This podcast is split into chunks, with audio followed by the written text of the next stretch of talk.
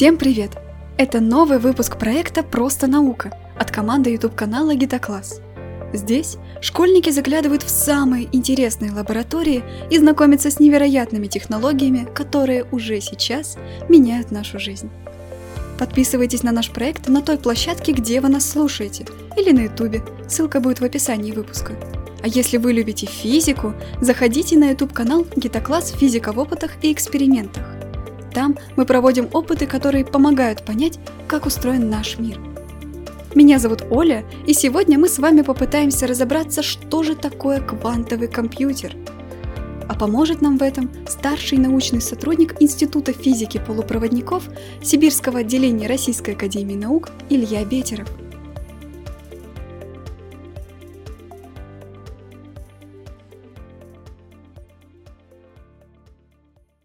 Само понятие квантового компьютера можно сейчас встретить, ну, почти везде, очень многие о нем говорят, и, в принципе, ученые, многие ученые по всему миру очень загорелись этой идеей. А такие корпорации, как там Intel, а, Google тоже занимаются разработкой квантового компьютера. Расскажите, почему а, квантовые компьютеры вызывают такой интерес и поднимают такой шум? Вот э, смотрите, здесь на самом деле история получилась очень сложная. Э, вообще квантовая физика – это детище 20 века, вот, и она уже э, еще там, в первой половине она дала нам, собственно, там, ядерное оружие, впоследствии она там дала лазеры, дала современную микроэлектронику, э, но это в каком-то смысле все были уже э, приложения квантовой физики.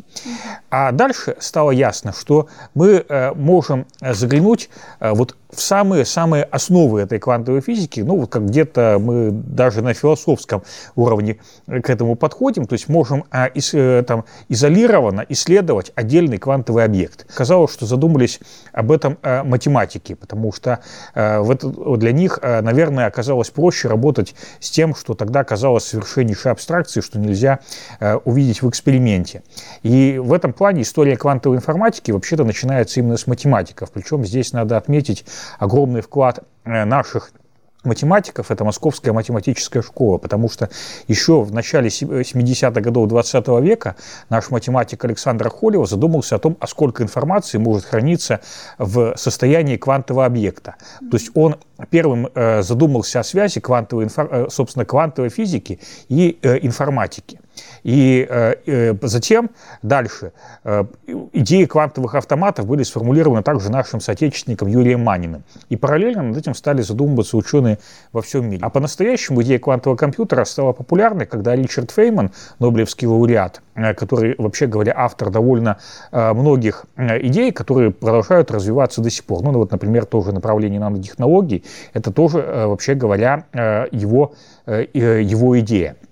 И э, он, собственно, ввел само понятие квантового компьютера как э, компьютера, который э, работает по другому принципу. Это компьютер, в котором не биты 0 и единица, которые либо в одном состоянии, или в другом, а это компьютер, который очень похож, но он состоит из квантовых битов, которые могут находиться в состоянии 0 и 1 одновременно. Но тогда, в 1981 году, когда Фейнман об этом впервые сказал, это вызвало, конечно, в первую очередь интерес теоретиков, потому что было совершенно немыслимо, как такое устройство можно реализовать э, на практике. Это первое. А второе, э, также было непонятно, а что же это устройство может делать. Возможно, э, оно там для чего-то пригодится, то есть было интуитивное ощущение, что, наверное, оно может быть для чего-то полезным, но для чего именно непонятно. И там лет на 15 после этого был застой. Затем следующий очень большой шаг был сделан в 1994 году, когда э, Питер Шор э, сказал, обнаружил, что есть э, алгоритм, который на обычных компьютерах практически невозможно выполнить за разумное время. То есть это задача разложения больших чисел на простые множители. Оказывается, что если мы чуть-чуть увеличиваем размер числа, то есть берем большее число и хотим немножко большее число разложить на простые множители. А время для этого нам нужно намного больше. Еще увеличили это число, и оказывается, что э, для того, чтобы его разложить на простые множители, нужно время большее, чем время существования Вселенной. И э, на невозможности эффективно решать эти задачи основаны, в частности, современные алгоритмы передачи данных с открытым ключом. Да, да, то есть да, информационная безопасность на этом стоит. Соответственно, после этого, стало ясно, для чего квантовый компьютер может принципе быть полезен.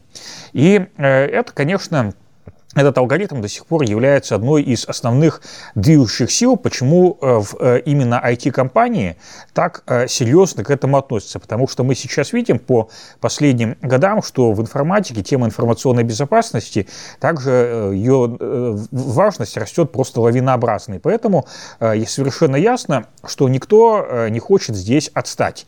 И именно поэтому и государство, и IT-компании начинают заниматься проблемой квантовых вычислений. Но есть... Да, да, идет настоящая очень э, просто отчаянная гонка. Угу. Но это только одна сторона вопроса. А вторая сторона вопроса еще заключается в том, что по мере совершенствования методов эксперимента оказалось, что э, то, что физики не так давно могли делать только в теории, то есть работать с одиночными квантами, с одиночными фотонами, одиночными атомами и так далее, в реальных физических экспериментах, потому что возможности для эксперимента радикально выросли. И э, возник очень серьезный именно научный интерес. То есть потому что квантовый компьютер это на самом деле задача не только и не столько практическая, но это безумно интересная научная задача. Это передний край э, современной, э, ну даже многих разделов современной физики. Потому что стоит вопрос, а насколько хорошо мы можем управлять вот квантовыми состояниями большого количества частиц, так чтобы, причем управлять индивидуально. И это э, направление, э, объективное направление развития науки. Появляются новые возможности, появляются новые задачи, люди за это берутся, эти задачи сложные, интересные, и вот эта э, научная составляющая любопытства, я бы сказал, что на вот эту квантовую информатику двигает в большей степени даже, чем потенциальные практические приложения, потому что есть есть ну, на сегодняшний день и более насущные вещи, чем квантовый компьютер. То есть здесь э, я в этом совершенно уверен. Но э, трудно найти вещи, которые были бы, вот с моей точки зрения, более интересными. Вот. И я думаю, что это могут разделять и многие исследователи. Поэтому вот здесь есть две силы. То есть это научное любопытство плюс а, возможность объективных практических приложений. Именно они э, заставляют это направление двигаться, и мы видим, что все более бурно с каждым годом. Вы упомянули, что в квантовом компьютере мы используем квантовые биты. Что это такое? Вот, а, значит, оказывается, что квантовый бит – это практически любой объект, который обладает квантовыми свойствами. Э, ну вот единственное, что там говорят, что исключение, это, это вот, наверное, там из э, в экспериментах, которые делаются на ускорителях, вот, наверное, э, это эксперименты по квантовой физике, но это, наверное, для квантовых компьютеров не подходит, хотя это тоже, так, наверное, как посмотреть. Вот оказалась еще удивительная вещь, что люди, которые работают с самыми разными квантовыми объектами, можно перечислять. Это фотоны, это атомы, это ионы, это сверхпроводники, это наноразмерные объекты в полупроводниках, это дефекты в кристаллах, это молекулярные магниты, это фуллерены. Можно очень-очень длинный список проводить, там молекулы, которые используются по магниторезонансной томографии. Вот они, оказывается, все в той или иной степени могут подходить как кубиты и рассматриваться как кубиты. Из-за этого получается, что люди, которые работают в разных областях с разными физическими объектами, имеют одни и те же научные задачи. То есть они должны одинаково научиться управлять э, каждый своим объектом, но заставить эти объекты действовать по единым правилам.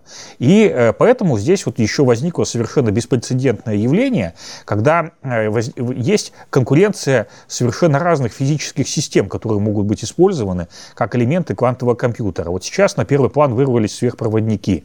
Им в спину дышат ионы, иногда их опережая. Затем... Ну, тоже идет большая гонка. Да, соверш... колоссальный, да, то есть колоссальная, то есть, э, да, совершенно колоссальная гонка. И э, при этом э, получается, что люди, которые работают в совершенно разных областях физики, сталкиваются с тем, что у них э, одинаковые задачи, и э, они э, то есть, ставят перед собой одинаковые цели. То есть это настоящая междисциплинарность. Я даже не могу, наверное, найти ни одного примера областей, в которой было бы помимо специализации вот такое стремление к схождению в одном направлении. Выходит, что квантовый компьютер — это ну, грубо говоря, вычислительная машина, он строится для, того, для вычислений, которая отличается от обычного компьютера только тем, что вместо обычных битов использует квантовые, верно? В целом, да. Э, потому что действительно у нас есть биты, у нас есть регистр, у нас есть память, у нас э, есть логические операции, которые мы выполняем. Но э, вот вся, наверное, соль квантового компьютера заключается в том, что логические операции, которые в нем делаются, имеют особенности. Они приводят к возникновению так называемых перепутанных квантовых состояний, когда оказывается, что мы лишаемся возможности говорить, что вот этот бит у нас ноль, вот этот бит у нас единица, то есть состояние каждого, каждого бита зависит от состояния всех остальных битов. И э, в результате чего получается, что у нас каждый квантовый алгоритм сначала запутывает все эти состояния, и э, регистр себя ведет как вот такая огромная э, единая целая квантовая система. А затем дальше в процессе выполнения алгоритма происходит распутывание, и регистр приходит в какое-то конечное состояние, которое мы затем измеряем. Поэтому получается, что э, очень похоже на то, как работает обычный компьютер. И более того, можно Э, современ, большинство современных квантовых компьютеров можно полностью промоделировать на обычных классических компьютерах. Это было так до 2019 года, когда компания Google объявила о том, что они наконец-то сделали такой э, процессор и такой алгоритм, что его уже на обычном компьютере не промоделируешь, даже на суперкомпьютере. Mm-hmm. До этого момента э, все удавалось сделать. То есть можно было квантовый компьютер свести к классическому. Сейчас вроде бы уже перешли за ту грань, когда уже нельзя. Квантовые компьютеры, как вы сказали, они эффективность их вычислений превосходит эффективность вычислений обычных компьютеров. Но за счет чего? Как они это делают? Можно так сказать, что э, есть так называемый квантовый параллелизм. То есть если мы э, работаем с данными на обычном компьютере, мы э, для того, чтобы, то есть мы, например, создали какой-то там массив исходных данных, дальше мы его обрабатываем, делаем операции, вычисления, потом э, получаем результат. Хотим изменить данные на входе, мы э, делаем все то же самое заново. А с квантовым компьютером оказывается, что в некоторых случаях мы создаем суперпозицию всех возможных состояний, всех возможных чисел, в которых находится регистр, и обрабатываем их э, все одновременно. И за счет вот этой э, параллельности, которая недостижима никаким другим способом, то есть нельзя, э, эту параллельность э, нельзя сводить к классической параллельности, когда мы на суперкомпьютере запускаем параллельные процессы, потому что здесь оказывается, что с одной стороны данные обрабатываются и параллельно, но еще и взаимосвязаны друг с другом. И вот в общих чертах это дает преимущество, но дает преимущество в исключительно редких случаях. То есть сейчас количество алгоритмов, для которых квантовый компьютер будет заведомо лучше классического, это количество очень и очень маленькое. И э, поэтому вот, ну, это такое устройство, которое, по крайней мере, сейчас не претендует ни на универсальность, ни на замену обычных компьютеров. Но для некоторых задач оказывается, что такой э, процессор может быть незаменимым. Если ученые бьются над задачей квантового компьютера и знают, что такой компьютер сможет дешифровать ну, по сути, получается, все данные, которые сейчас зашифрованы, то, может, есть какой-то альтернативный вариант шифровки данных? Есть, например, и э, это так называемая квантовая криптография. Причем, в отличие от квантовых вычислений, в отношении которых еще непонятно, будут, э, вообще будет создан квантовый компьютер, способный решать эти задачи или нет, то есть это открытый научный вопрос. Квантовая криптография – это сейчас уже э, работающая фактически промышленная технология, которая достаточно уже широко распространена и в мире, и она активно распространяется в России, в частности, вот ведущие банки российские сейчас сейчас создают системы квантовой криптографии. Но другой вопрос, что это может быть несколько преждевременно, что той угрозы, э, которую, представля... то есть, которую будет представлять квантовый компьютер, ее еще нет, а технологии защиты от нее уже созданы. И при этом надо сказать, что системы квантовой криптографии это тоже там, достаточно сложные в техническом плане системы. Э, там, с их помощью нельзя, например, передавать большие объемы данных, э, потому что там передача секретного ключа происходит одиночными фотонами, и, соответственно, все равно э, при том, что эти системы защищены от взлома, они все-таки имеют довольно серьезные ограничения, ну вот именно в плане своей функциональности. Вот. Но э, все-таки квантовый компьютер создается ну, не для того, не для того, чтобы в первую очередь ломать криптографические системы. То есть это, э, скажем так, самое понятное очевидное приложение, но э, далеко не единственное и, наверное, не главное вот по, скажем так, представлениям тех, кто сейчас этим занимается. Скажите, а когда будут преодолены все эти проблемы, когда у нас получится сделать настоящий квантовый компьютер, для каких практических задач он будет использоваться конкретно? Э, вот смотрите, здесь э, помимо э, вот расшифровки данных, где все более-менее понятно, по крайней мере с точки зрения математики, второй тип задач – это разного рода задачи материаловедческие, э, потому что оказывается, что э, невозможно квантовые системы, достаточно сложные, моделировать на обычных компьютерах. Поэтому вот э, для и того, чтобы их моделировать, то есть для решения задач, относящихся к квантовой химии, к физике твердого тела, квантовые компьютеры могут быть полезны. Второй тип задач – это разного рода оптимизационные задачи. И вот здесь я даже вижу, что уже э, появляются попытки в мире э, применять квантовый компьютер для решения оптимизационных задач. Он э, для этого, оказывается, хорошо подходит. То есть это разного рода нахождение минимумов, это что-то относящееся к теории графов. То есть мне вот, например, там попадалась работа, сообщение, что оптимизации маршрутов пытались заниматься на квантовых компьютерах. Ну, понятно, что это задачи пока еще игровые, но тем не менее вот для разного рода оптимизационных проблем, где нужно, например, найти глобальный минимум какой-либо э, функции, это, соответственно, там, это финансы, это статистика, вот, логистика, то есть здесь довольно много. И еще одно направление, которое тоже для меня в каком-то смысле загадочно сейчас, но э, есть ощущение, что оно э, может оказаться едва ли не главным. Это квантовое машинное обучение, когда э, вот для э, решения задач искусственного интеллекта пытаются применять подходы, вот, собственно, квантовой информатики. Еще можно отметить, это, там, например, анализ неупорядоченных баз данных, поиск информации, но здесь э, тоже как-то вот, э, чтобы совсем практика, я этого э, не вижу. Но э, вот по-настоящему хороших приложений, на мой взгляд, э, еще не сформулировано. Но я думаю, что в ближайшие годы они должны будут появиться. Отправляемся в лабораторию. Это тесное помещение, заставленное микросхемами, экранами, разными устройствами с кнопками, пультами управления и десятками метров проводов. Расскажите, чем вы сейчас занимаетесь в лаборатории? Э, мы сейчас э, пробуем сделать отдельные элементы квантового, квантового компьютера.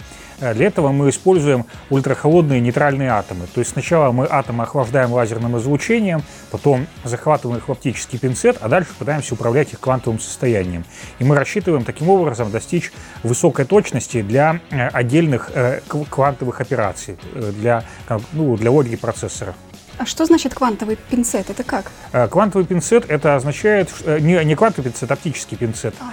Э, это означает, что атом удерживается в поле сфокусированного лазерного пучка. Если мы, например, начинаем перемещать этот пучок, положение его фокуса, то атом все равно будет в этом фокусе находиться. Его можно перемещать из одной точки пространства в другую. Но мы пока не перемещаем, мы сейчас просто его удерживаем.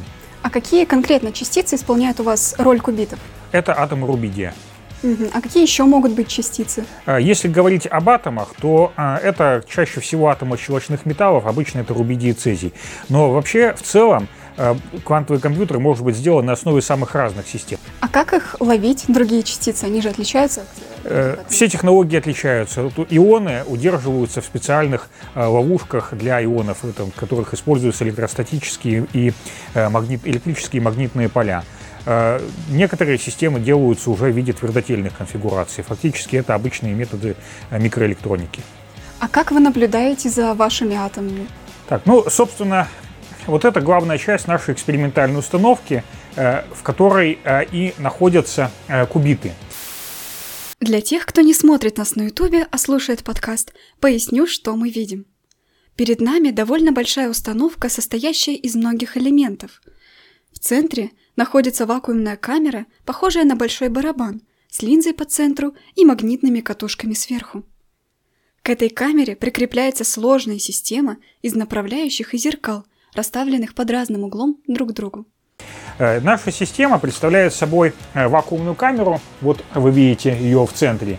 И в этой вакуумной камере у нас э, в небольших концентрациях присутствуют пары атомов рубидия.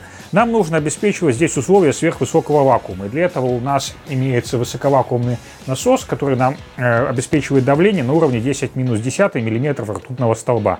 Это уже считается сверхвысокий вакуум. Дальше э, мы включаем лазерное излучение, которое идет э, с, по шести э, направлениям, то есть по трем осям координат навстречу друг другу. Ну вот, например, здесь видны зеркала, которые это лазерное излучение э, возвращают э, назад внутрь вакуумной камеры. И э, когда мы одновременно включаем лазерное излучение и магнитное поле, которое создается вот этими катушками, которые вы видите, атомы охлаждаются до температур очень близких к абсолютному нулю, почти что там 80-100 микрокельвин. И никаким другим способом настолько низких температур достичь нельзя. Для этого пригодно только лазерное охлаждение. Мы их регистрируем с помощью высокочувствительной цифровой видеокамеры. Вот атомы которые захвачены в оптический пинцет, э, мы подсвечиваем их э, с отдельным лазерным излучением. Это лазерное излучение заставляет эти атомы испускать фотоны.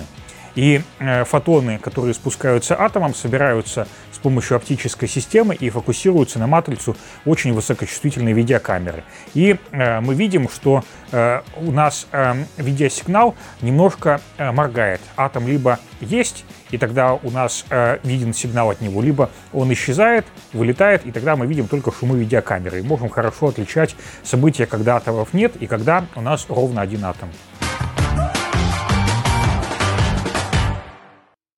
А сейчас я хотела бы вам предложить такой блиц-опрос. Я задаю вам короткий вопрос, и вы можете коротко, ну можете и не коротко, отвечать на него. Поехали? Хорошо. Отлично. Первый вопрос. В будущем квантовый компьютер можно будет купить в обычном магазине техники? Скорее всего, нет, потому что это специализированные устройства, которые годятся только для очень узкого круга задач. В будущем квантовый компьютер может заменить полностью обычные компьютеры. Этого тоже не произойдет, э, потому что квантовые компьютеры нужны только для, например, расшифровки секретных кодов или для оптимизации, э, скажем так, разных задач, э, где нужно находить какие-то глобальные минимумы, глобальные максимумы. Это задачи материаловедения, химии. Но совершенно точно для большинства задач которые сейчас решаются на обычных компьютерах, мы так и продолжим ими пользоваться, их будет достаточно. То есть допускать какой-нибудь Doom на квантовом компьютере не имеет смысла? Это очень маловероятно, но тем не менее э, сейчас э, некоторые университеты в мире уже пытаются разрабатывать квантовые игры, которые доступны в качестве в, как приложение на телефоне. Создание квантовых компьютеров может привести к восстанию машин. Э, это маловероятно, потому что, э, опять же, квантовый, квантовый компьютер – это на самом деле именно физическая система. А физические системы все-таки обычно против нас не восстают. Квантовые компьютеры могут разрабатывать только программисты. Э, нет, это совсем не, не, не, программи, не только программисты, это дело специалистов в самых разных областях. Здесь очень большую роль играет математика, теоретическая, фундаментальная. Все практически экспериментальные физические исследования могут быть использованы для создания квантовых компьютеров. И э, что особенно интересно, это то, что э, сейчас, благодаря имеющемуся облачному доступу к квантовым процессорам, в том числе и студенты, и школьники уже могут решать осмысленные задачи, используя на квантовых компьютерах компьютерах. Отлично! Спасибо большое за интересную беседу. А вам спасибо за то, что дослушали наш выпуск до конца. Подписывайтесь на наш проект, ставьте оценки и пишите отзывы в тех приложениях, где вы нас слушаете. И еще не забывайте рассказывать о нас друзьям. Это очень поможет нам с продвижением. До встречи в новых выпусках.